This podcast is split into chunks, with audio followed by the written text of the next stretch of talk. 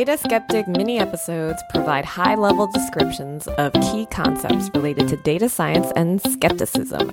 Our topic for today is bargaining.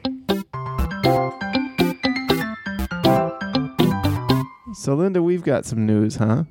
We have some news that is about to drop. We made an offer on a house. We did more than that.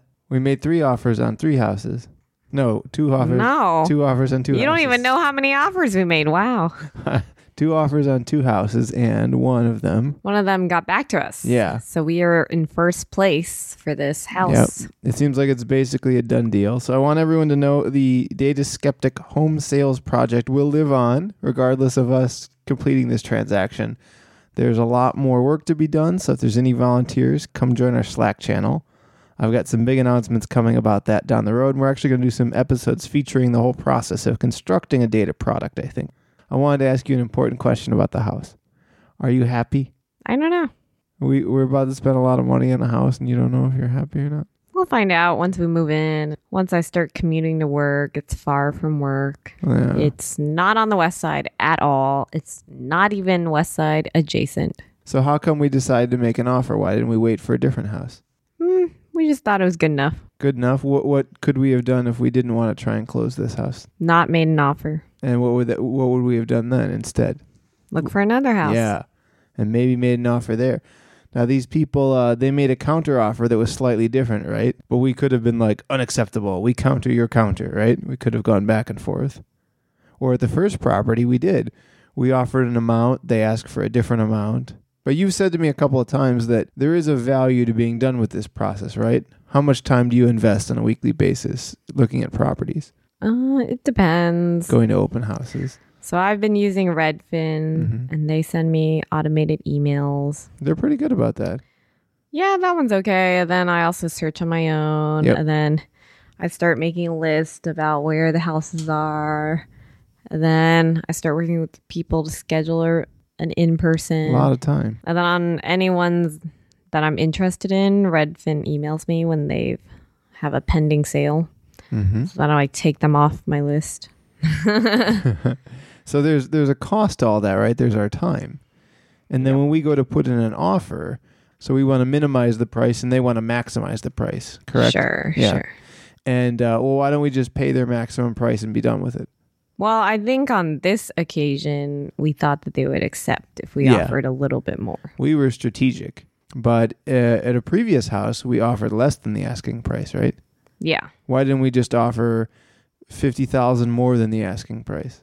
We don't have that money. Well, we could. I mean, there's another property in which we could have done that, right? Or we could have offered ten thousand more. We don't have that. Oh, 10,000 more? Yeah. Well, it's more of a question whether we think it's worth it. There's a couple of points here. The first point I want to make is about discounting that a dollar today is better than a dollar tomorrow.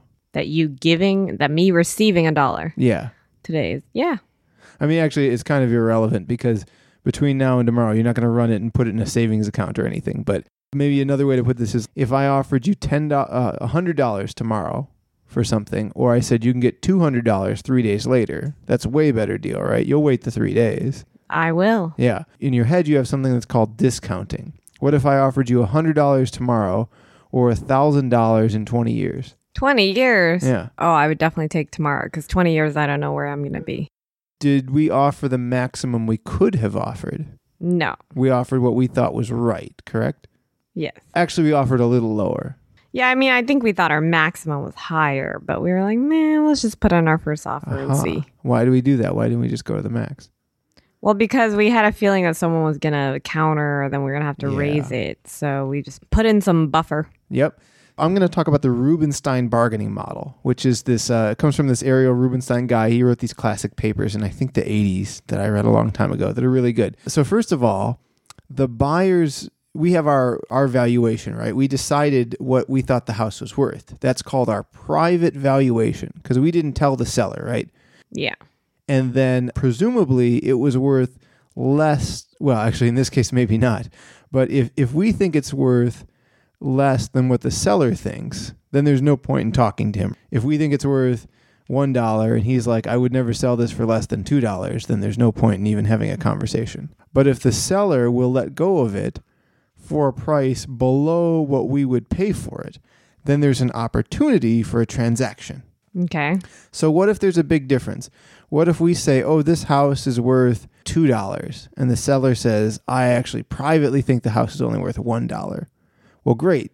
We're both going to come out of this happy, right? He's going to get at least his value, and we're going to get at least our value. But how do we decide how to split the difference? I don't know. Just split down the middle? Well, that's when people start saying something that is different than what they actually value. Yeah, and talk is cheap, and talk doesn't matter, and all these things. So we make a series of offers back and forth. And that's what this Rubinstein bargaining model is all about. There are a couple of cases. There's complete information games where we know the seller's value and the seller knows our value, and it's known, it's common knowledge that we both know these things. I know that you know it, and you know that I know that they know it, and that sort of thing. In the case of common knowledge, there's one obvious solution. There's what's called an equilibria strategy that's based on our, our each of our discounts. So whoever is willing to wait the longest for their money, they actually have a little bit of an advantage. And more or less, you give more of that pie to the person who will wait the longest. You made a pie recently, right? Last weekend. You want to talk about it? Oh, that was that was a carrot cake. Yeah, yeah. I also made oh, pumpkin zucchini bread. Oh, so I guess pie didn't describe either of those things, but the cake was around, right? Yes. So imagine that that describes.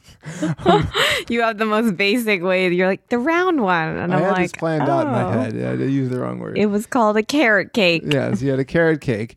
Now, the carrot cake, let's think of that as the difference. You have a cake and you want to share it, and everyone wants to eat it.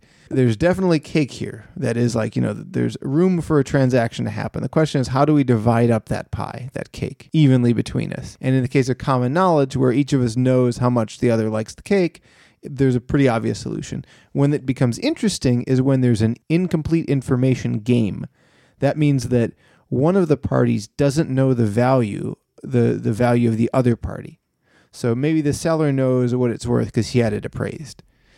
But he doesn't know our valuation. So he has to have a belief about it. Like maybe he believes it's small or large, but there's a probability distribution that can describe his belief. A probability distribution Yep. that someone made. Like, do you think there's any possibility that the seller believed we thought the house was worth double what we offered for it? No, Yeah, obviously not. What about half? Half the price. Yeah, we would of always. what it's currently listed. yeah. No, Well, I think I may be phrasing we put it the weird. offer in. Yeah. We put it in way above half because that would be an insulting offer. So somewhere between half and double is our valuation. And the seller doesn't know where exactly, but he can have a belief about it.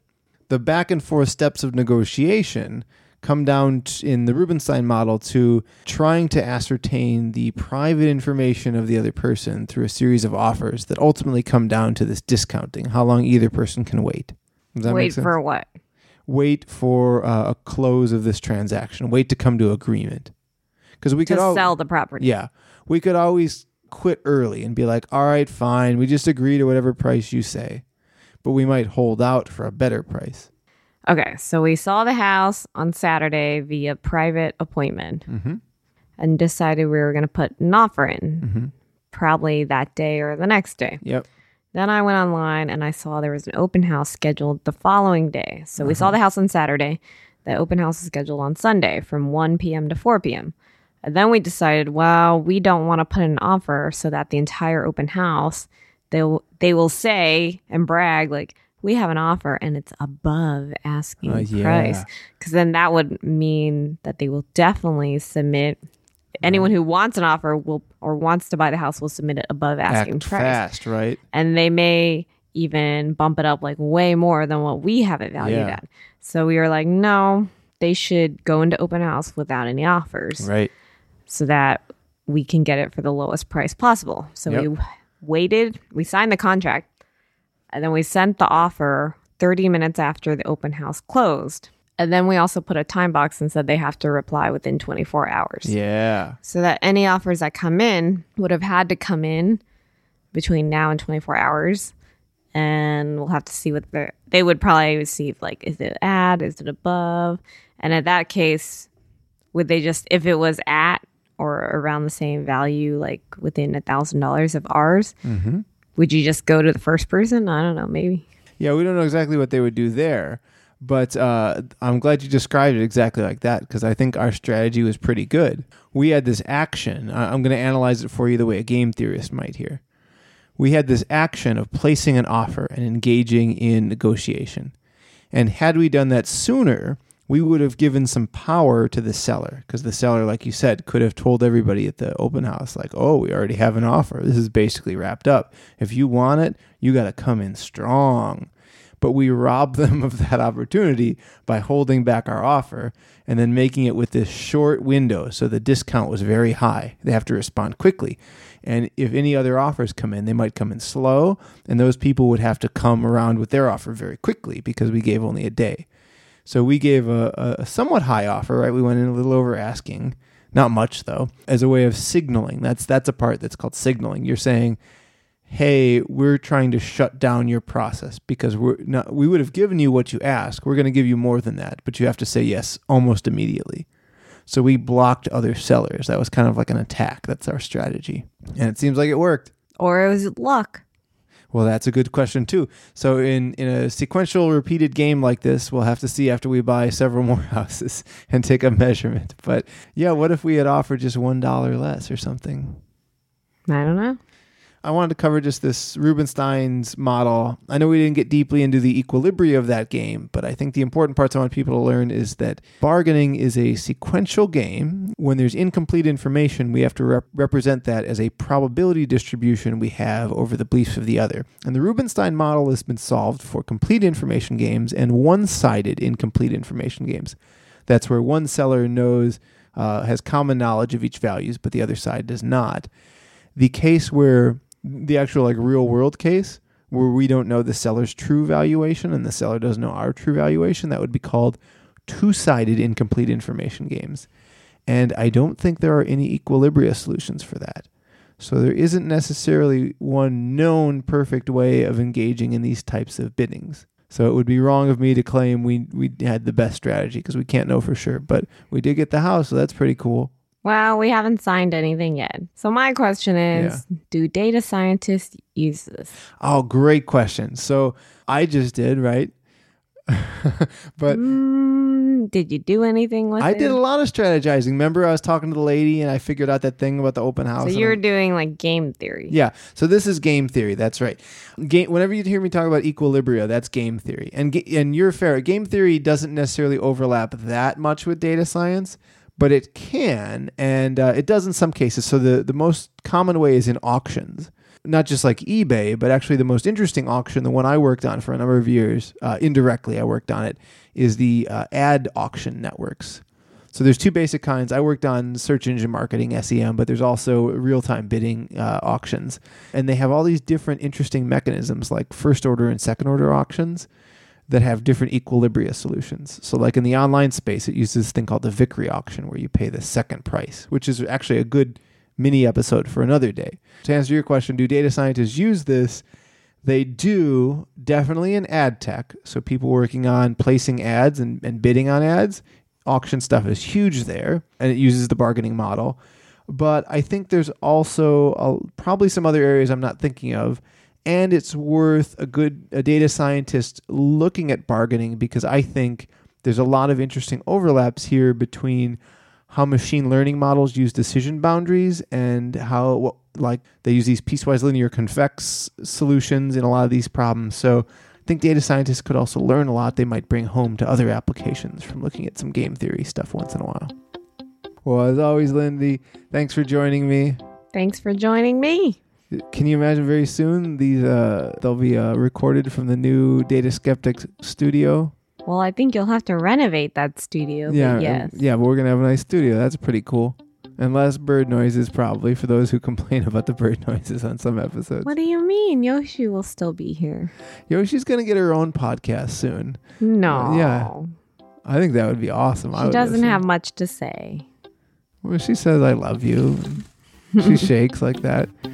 Anyway, until next time, I just want to remind everyone to keep thinking skeptically of and with data. For more on this episode, visit dataskeptic.com. If you enjoyed the show, please give us a review on iTunes or Stitcher.